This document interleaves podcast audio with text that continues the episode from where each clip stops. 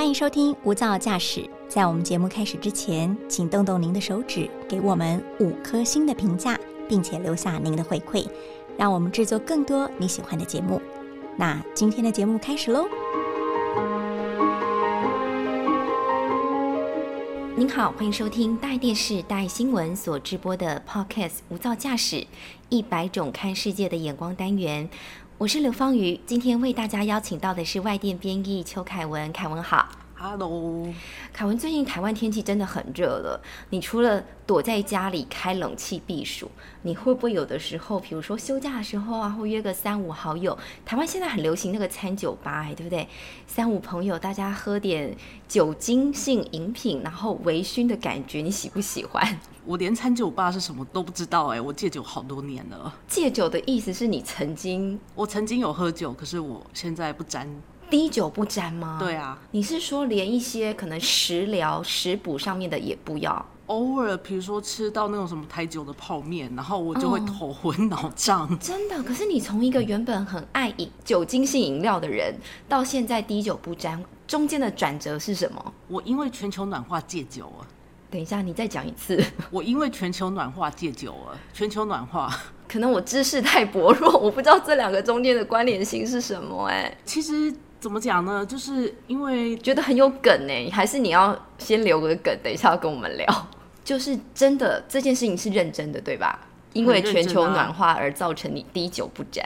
对啊。好，那我们之后可以再请听众朋友跟我一样期待，等下凯文会跟我们揭晓。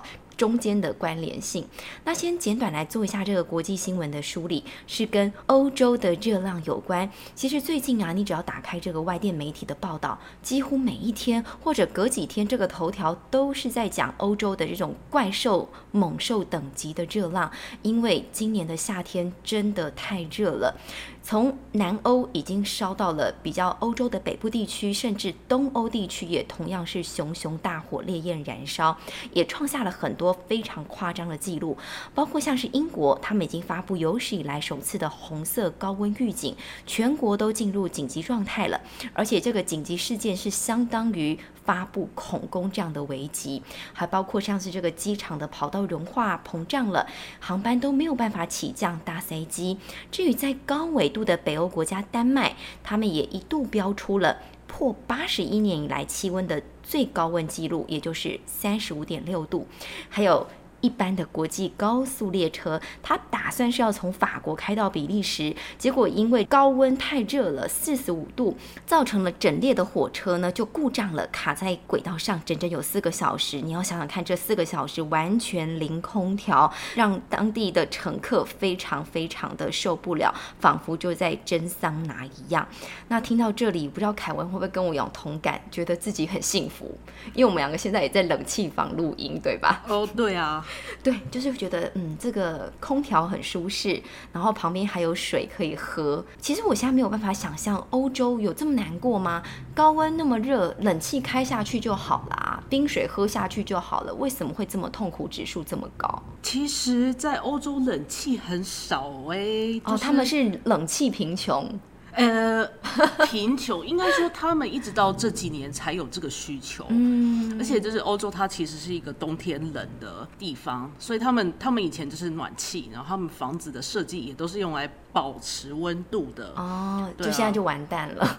对啊，现在就是说，除非你，除非去那种特定的，比如说百货啊，然后电影院啊，比如说博物馆，它有需求就是要控制湿度那种的。是。然后欧洲另外一点是说，就是我觉得它的湿度，因为我们大家都知道台湾就是高湿度。对。对，欧洲它湿度相对是比较低，当然荷兰除外，荷兰跟台湾一样很湿。对，因为毕竟他们是以水治国，对吧？对对对，所以在欧洲就是未必会流汗，然后你就这样子，就是一直一直失水，一一直脱水，一直脱水脱水，然后就热热热热，然后等你意识到的时候，你可能已经要昏倒了。哦，因为我们高热高湿，我们就会记得要喝水，你们会忘记喝水，对不对？对我曾经在巴黎的惨痛经验。哦，好，可能如果没有一直 follow 我们 podcast 的听众朋友，要做一下前情提要，就是凯文 Kevin 他其实是。在荷兰攻读过博士，然后已经顺利的回国了，所以他会跟我们聊很多他在欧洲的一些生活经验。今天要聊的也是当年的痛苦经历。所以凯文，你刚才已经聊到了，如果在欧洲。大部分的国家，我想要吹冷气，其实家里不可能，我要去跑到一些可能像是说博物馆啊、图书馆或是百货公司、电影院等等。那你度过的到底是哪一个夏天？可以跟我们讲吗？其实我觉得，就是现在回想起来，我会觉得我也是蛮幸运的。我在荷兰的前期呢，那个时候其实夏天热量不严重，可是到我的后期，就是二零一八和二零一九年，哦，整对个欧美的热翻天。对，就给我经历到了，所以是 对 那你要跟我们聊的是二零一八还是二零一九？嗯，两个都稍微讲一下吗？好，因为我觉得我对二零一八的印象很深刻，是因为那是我真的第一次觉得说，哇，我要死了。哦，然后那个时候那一年呢，我才意识到说我没有电风扇，我不行了。所以于是我就赶快买一个电风扇了，是最后一刻抢到的。你是当初的什么经验让你特别觉得你快要热到受不了了？就是二零一八年呢，那一年就是说，嗯，一开始觉得哦好热哦，可是哎呀，人家是台湾人嘛，有什么好怕的？可是二零一八年那一年热浪是蛮恐怖的，它先是一个，它有两个热浪，先是连续十三天，那是号称荷兰二零零六年以来最长的热浪。十三天，然后热到受不了，然后没有电风扇，没有冷气，那真的很可怕。对对对，然后喘息两天哦。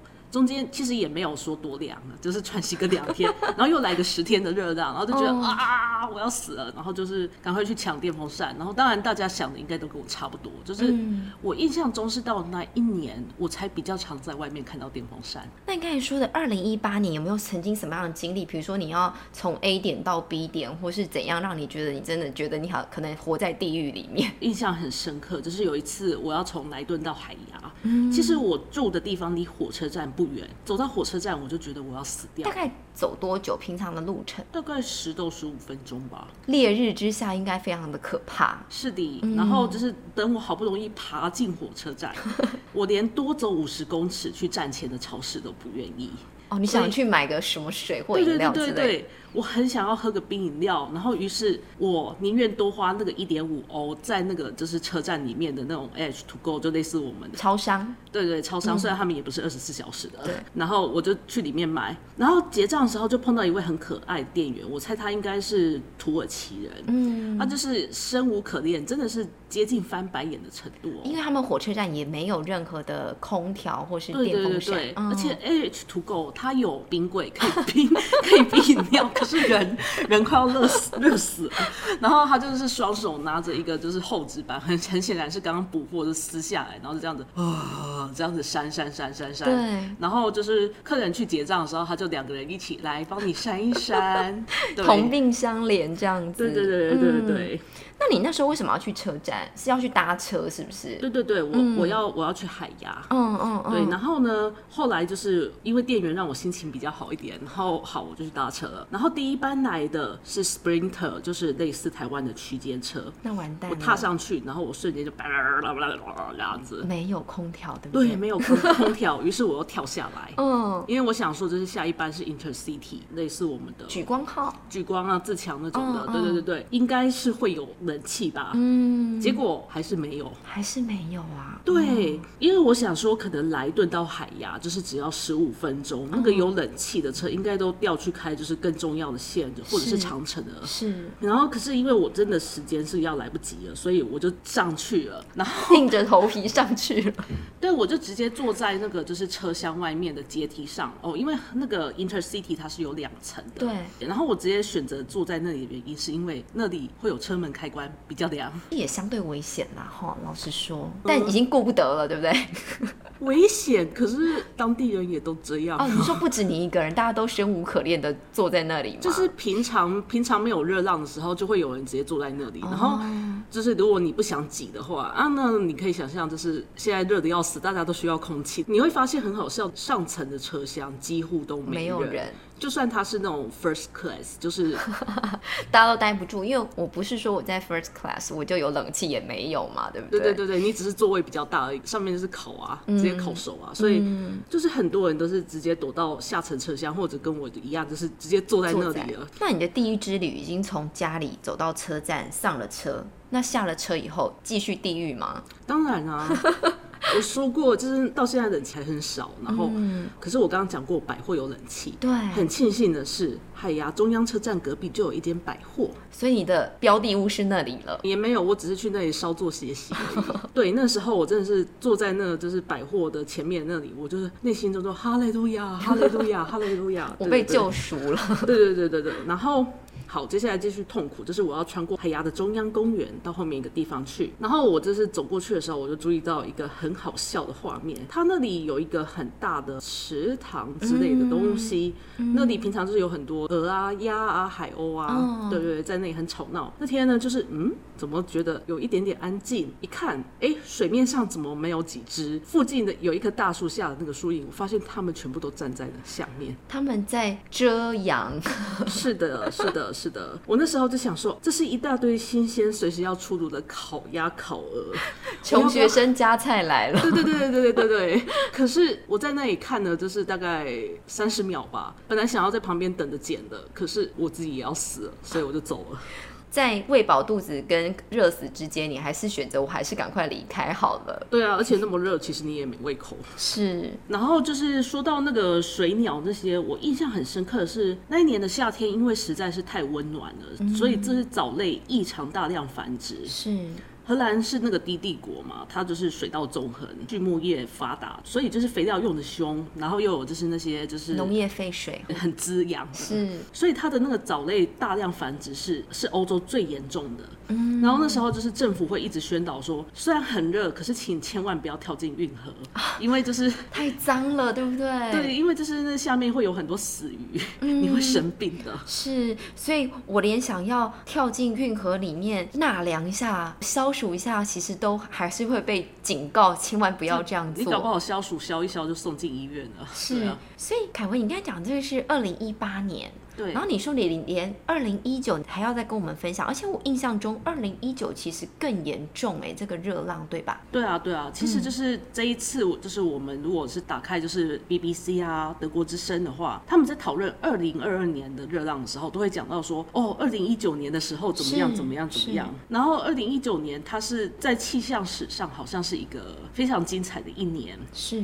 这一年呢，其实整个夏季均温其实没有我刚刚讲的二零一八年，就是它。那个热浪史上无敌长高，可是呢，它是更可怕。我记得就是那时候六月下旬呢，就是很怪，因为地中海异常气候，它有反气旋，就先热一波。嗯，那时候荷兰的东南部高温就有到三十五度，其实很不寻常，对不对？对对对，那是一百多年来，一九零一年以来最热的六月。嗯哼，然后到了七月就来了一个，就是大家都在讲的那一个很可怕的热浪。嗯哼，这是荷兰就是三个世纪来第一次破了四十度。而且是东南部好几年来，对对对对，而且是好几个地方东南部都破四十度。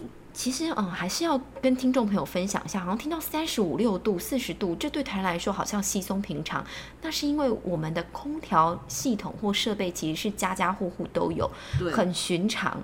可是对于欧洲来说，这真的就变炼狱了。对，嗯，所以才会一直说这都是破纪录的一个高温，或是说可能会带来非常严重的创伤。而且你想想看，荷兰就是如果是正常的，我在那里的前期，他们夏季均温可能二十度左右，哎，是。所以他们其实人的耐热是可以培养跟训练的，代表他们其实是没有办法接受这样的温差，就一下太多了。是是，那一年的热浪影响范围也非常的大。我印象中是说，只有荷兰北端的两个北海小岛，应该说那两个北端北海小岛都发布了热浪警告。嗯，最北端都发布了。对啊，北端超北的哎。然后再来的话，那一次的热浪，它湿度异常的低。就是我们台湾好像都是那种五六十嘛，荷兰其实也是差不多，可是那一次的湿度是百分之九，所以很多人就不喝水了，脱水了，没有意识到。就是我后来查，就是那一个礼拜就死了四百人，畜牧业就更惨了，就是嗯，好多鸡鸡猪猪就是因为通风系统坏了，因为断电了哈，就活活热死了。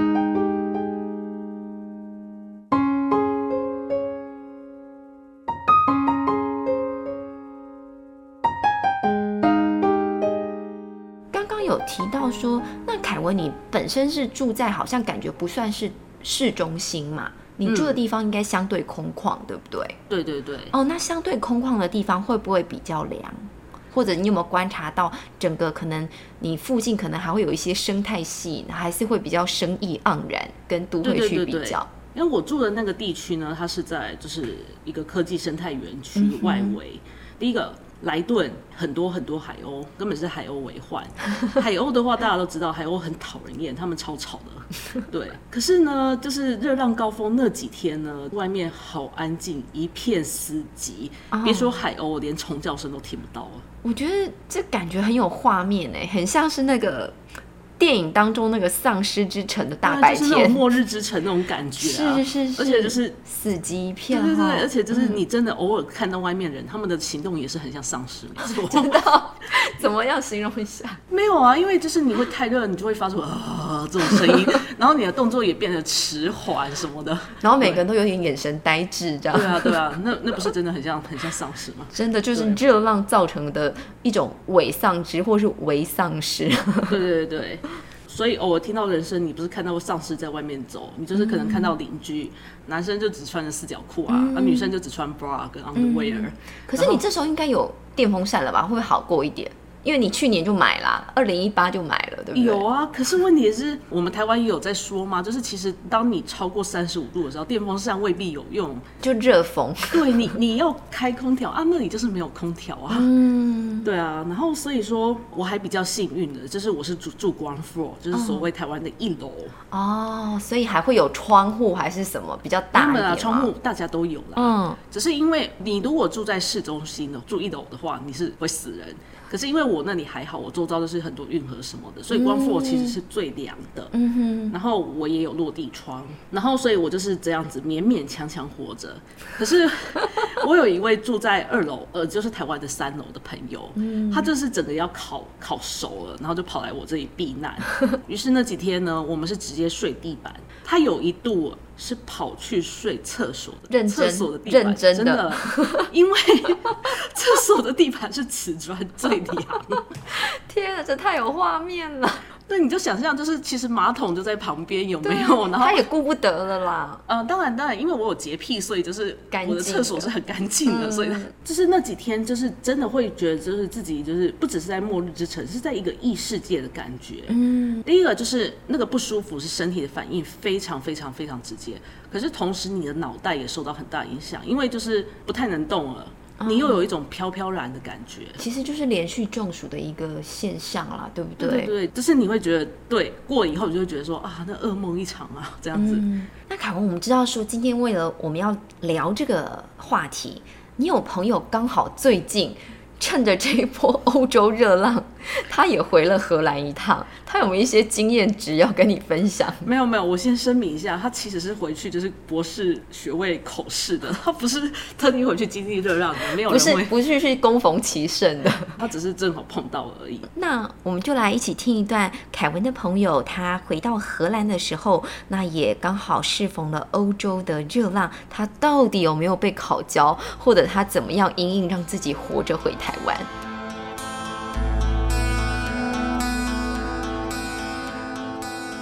其实将近一个星期之前，整个欧洲的气象预报都有警告说热浪要来，然后全荷兰基本上都哀嚎一片，因为建筑物通常都只有暖气没有冷气，所以顶多就是把窗户打开啊通风啊，然后跟搭配很少人会有的电风扇。那那些少数大家知道有冷气的饭店跟旅馆，基本上就是就全被订满了。那我也有听在荷兰公司上班的朋友说，有些人订那些有冷气的旅馆或民宿，就是真的是去里面工作。然后同时之间也蛮多人真的就预先请好热浪那一天的假，然后那天就不打算工作。啊，我还有观察到最大的改变，就是说平常荷兰人跟西方人喜欢去公园或海边晒太阳。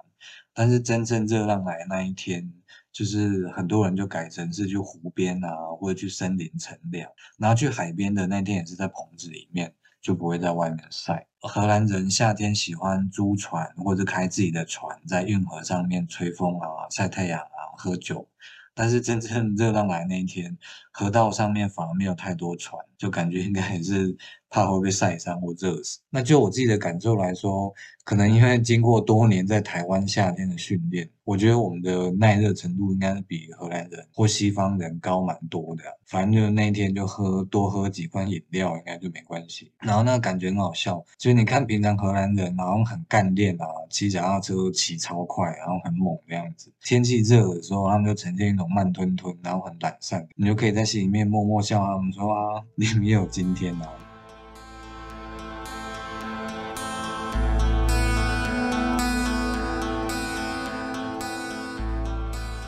感觉你朋友蛮聪明的哦，他有一些隐隐之道嘛，哈，变则通，哈，已经很顺利的回到台湾来。的确，欧洲很热，那我们刚才也说到了，其实欧洲大部分的国家是没有冷气的，甚至电风扇也很少，冷风扇也不多，所以呢。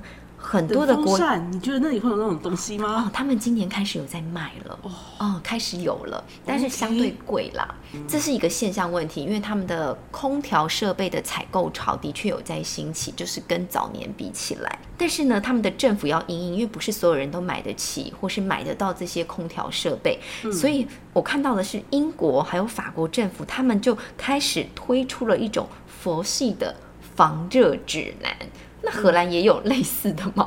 哦，我有去稍微找一下，就是这种国家公共卫生环境研究院，它有发布是高温太热怎么办的那 infographic，嗯，就是那种图文并茂，然后内容超好笑的，尽可能保持家里凉爽，开窗保持通风，这个有讲跟没讲好像差不多嘛，好像跟英国跟法国一样，他们可能有说好，或者彼此看一看，借鉴一下。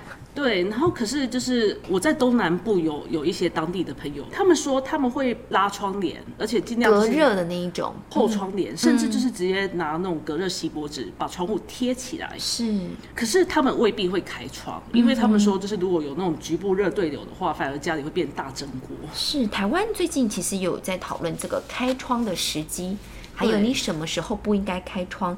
主要可能就跟房屋的坐落的这个东南西北的方向啊，窗户的位置，还有你向阳不向阳，现在是中午可能不太适合开之类的都有关系，可能都跟对流有关了。对，还有说下面这个也是很好笑，Even if you are not thirsty, drink plenty of water, tea or coffee。就算不渴也要喝充足的水、茶、咖啡，然后饮酒适度。哎，饮酒适度让我想到了，你应该要跟我们解答了吧？全球暖化让你变成滴酒不沾的人。要不要跟我们讲一下解开凯文之谜？嗯，其实就是 drink moderately。这次其实很多欧洲国家都有这个这个防疫指南、防热指南。对对对对，因为就是你们知道，就是对欧洲人来讲，小酌一杯，其实就像我们台湾人喝茶一样，是那是他们的生活。嗯，可是问题是，就是你喝酒的话，身体内有酒精的话，你就更容易脱水。当然，那个酒精其实你大概喝个两三瓶啤酒就到了，哦，那你就很容易中暑哦。然后，所以我就算喝冰凉的啤酒，我喝了两三瓶，我反而会。加快我中暑啊！对对，其实那个时候是我们在莱顿 SPAT 海外的人群组讨论很多，说这种天气呢，喝一瓶冰凉啤酒很舒服，请不要喝到第二瓶，就是这是大家的共识，都觉得说到第二瓶，接下来就会很痛苦，嗯哼，所以你就很容易中暑，很容易脱水，然后所以你有因为这样子，然后中暑，所以你才因此戒酒或是什么？对，就是因为我本身就是比较容易中暑的体质哦，我在台湾的时候就常中暑，然后到欧洲想说耶，我不会中暑。呃，好吧，热浪开始，我又开始中暑了。是，然后我实在是太讨厌中暑的感觉，我要戒酒。所以你说戒就戒了？对啊，这也是很励志的。当然，我是有经历过那个戒断时期，就是热浪的时候，你有酒精戒断，那真的好痛苦。是，还好我有朋友们的陪伴，他们一起吗？大家一起戒？他们照样喝哈。只是这个陪伴是什么陪伴？不是，就是就是当我戒断很不舒服的时候，我知道我如果倒下去了，旁边是有人的。然后当然是一种心理的支。嗯哼，于是那一年我就戒酒，然后就戒到现在了。所以你真的是从一个原本是我不能说你是酒精 holic 吧，哈，这有点重，我自己先承认好了。好，那你就是就是酒精 holic，然后到现在是滴酒不沾的人，甚至那种泡面里面有一点酒精在，你都会不舒服的那种人。所以的确是很励志。那也可以提醒听众朋友，的确，因为我真的也不知道，哎，我以为说小酌一两杯，而且冰冰凉凉的，其实蛮舒服。但如果你在冷气房这样做，可能无伤大雅，但如果你是去海滩或是一些户外的 party，这样做可能会加速中暑，大家可能都要格外的提防。请记得最多就是喝一瓶就好。